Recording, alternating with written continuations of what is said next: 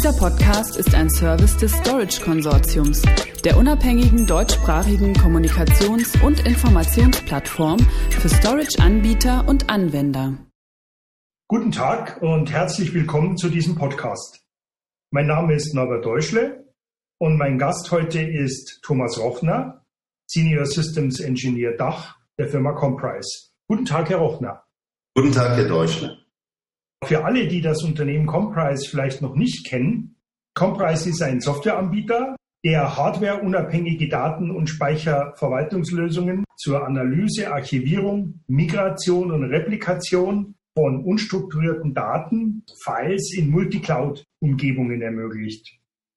Herr Hochner, prima, dass Sie sich wieder Zeit nehmen konnten, in dieser nun vierten Podcast-Episode auf einen weiteren Anwendungsfall Ihrer Lösung etwas näher einzugehen. Heute dreht sich alles um die Datenmigration, das Thema NAS und S3 hier als Schwerpunkte. Ist es falsch zu sagen, dass Ihre Lösung eine sehr schnelle und elastische Datenmigration ermöglicht? Äh, nein, absolut nicht. Ähm, das ist genau bei uns integriert. Dadurch, wie ich schon in den vorigen Podcasts erwähnt habe, haben wir die sogenannte Shared Nothing Architektur, diese verteilte Architektur, die uns hilft, bei Bedarf weiter zu skalieren und gerade im Migrationshintergrund dort im Endeffekt zusätzliche Ressourcen zur Verfügung zu stellen. Des Weiteren haben wir natürlich dann auch durch unsere Architektur die Multi-Level-Parallelität integriert, so dass wir halt mehrere Shares gleichzeitig migrieren können von einem Pfeiler. Wichtig ist natürlich dabei auch, man hat oft sehr viele kleine Files, und ähm, der Aufwand ist immer der gleiche, ob ich ein kleines File migriere oder ein großes File. Und dafür haben wir eine Batch Engine, dass wir halt viele kleine Files zusammenpacken und als ein Paket verschicken und auf der anderen Seite wieder auspacken. Also wir können mit, ähm, na, sagen wir mal, ungefähr sagen, dass wir, wenn man es im Gegensatz zur Handarbeit sieht, mit dem AirSync haben wir im NFS-Milieu, sind wir ungefähr 27 mal schneller als wenn man es rein mit AirSync machen würde. Also im NFS-Milieu, wie Sie so schön sagen, fühlen Sie sich besonders äh, gut zu Hause, oder? Genau, aber auch in SMB haben wir entsprechende Fortschritte gemacht. Es sind halt zwei verschiedene Sprachen, ja. aber dort sind wir auch hinreichend schnell. Getestet haben wir das Ganze mal an einem Dataset von Android ja, weil ein Android-Dataset hat halt große Files drin, hat aber auch viele, viele kleine Files drin, so wie es im Endeffekt auch bei den Kunden oft vorhanden ist. Mhm. Datenmigration ist jetzt nicht unbedingt ein Lieblingsthema von IT-Teams. Und die Gründe sind, liegen da ja auf der Hand. Ich meine, oftmals gibt es Unterbrechungen, was wiederum dann direkt die Produktivität beeinflusst. Es können auch viele Dinge schiefgehen. Was sollten denn Anwender aus Ihrer Erfahrung heraus speziell bei einer NAS-Datenmigration besonders beachten? Gibt es da vielleicht sowas wie Best Practices aus Ihrem Haus? Ja, also es ist genau wie Sie schon sagten. Wenn ich eine Migration machen möchte, möchte ich möglichst schnell diese Migration beenden. Wenn ich diese Migration selber ähm, durchführen möchte mit Skripten, die ich mir gebaut habe, kann ich das machen, habe aber vielleicht endlich viele Abbrüche und dadurch endlich viele Verzögerungen. Deshalb ist es vernünftig, das Ganze in einem Tool zu packen, das zu parallelisieren und beliebige Iterationen durchlaufen zu lassen, wo man im Endeffekt direkt sehen kann, okay, wie viele Daten fehlen noch, wann kann ich die Quelle abschalten, wann sind wir wieder am Markt mit dem neuen Pfeiler. Das ist eine Best Practice.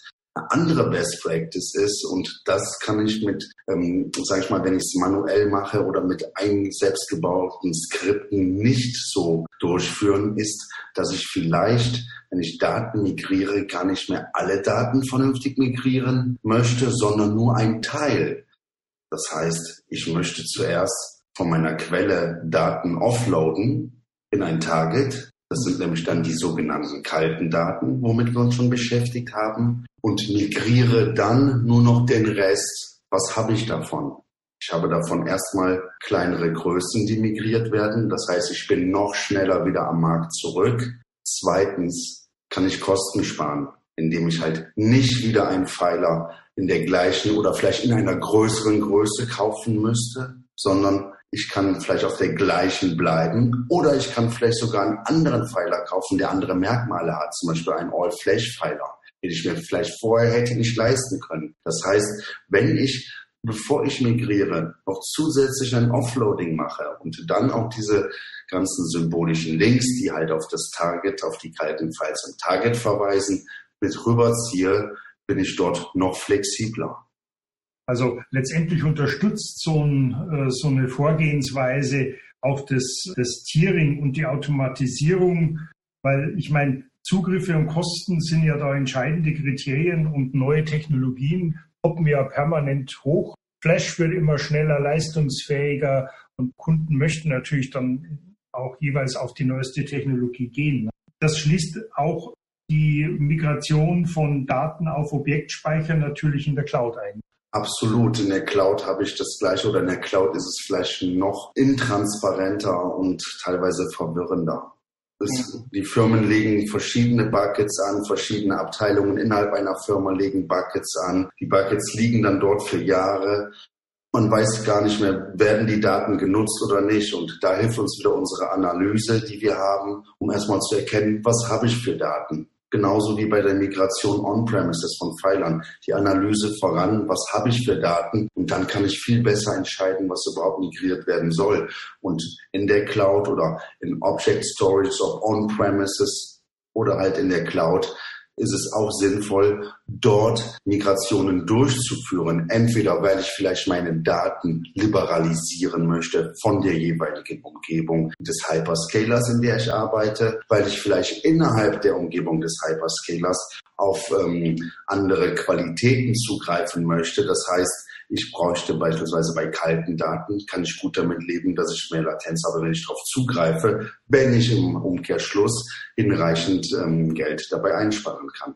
Also so als, als Summary kann man sagen, es lohnt sich in jedem Fall, sich vorher entsprechend Gedanken zu machen und da eine, eine Migrationsstrategie zu entwickeln und nicht einfach so, sage ich mal, in Anführungsstrichen ins Blaue hinein zu migrieren. Ja, Herr Rochner, vielen Dank für dieses Gespräch. Wir sind schon leider wieder ähm, in Bezug auf die Zeit am Ende. Und auch Ihnen, meine lieben Zuhörerinnen und Zuhörer, vielen Dank für Ihre wertvolle Zeit. Im nächsten fünften Podcast dieser Folge werden wir dann etwas näher darauf eingehen, wie Comprise quasi als Brücke für Big Data und KI-Anwendungen dienen kann. Stichworte Tag Search, Virtual Data Lakes etc. Bis dahin Bleiben Sie uns bitte gewogen und auf Wiederhören. Wiederhören. Dieser Podcast ist ein Service des Storage Konsortiums, der unabhängigen deutschsprachigen Kommunikations- und Informationsplattform für Storage-Anbieter und Anwender.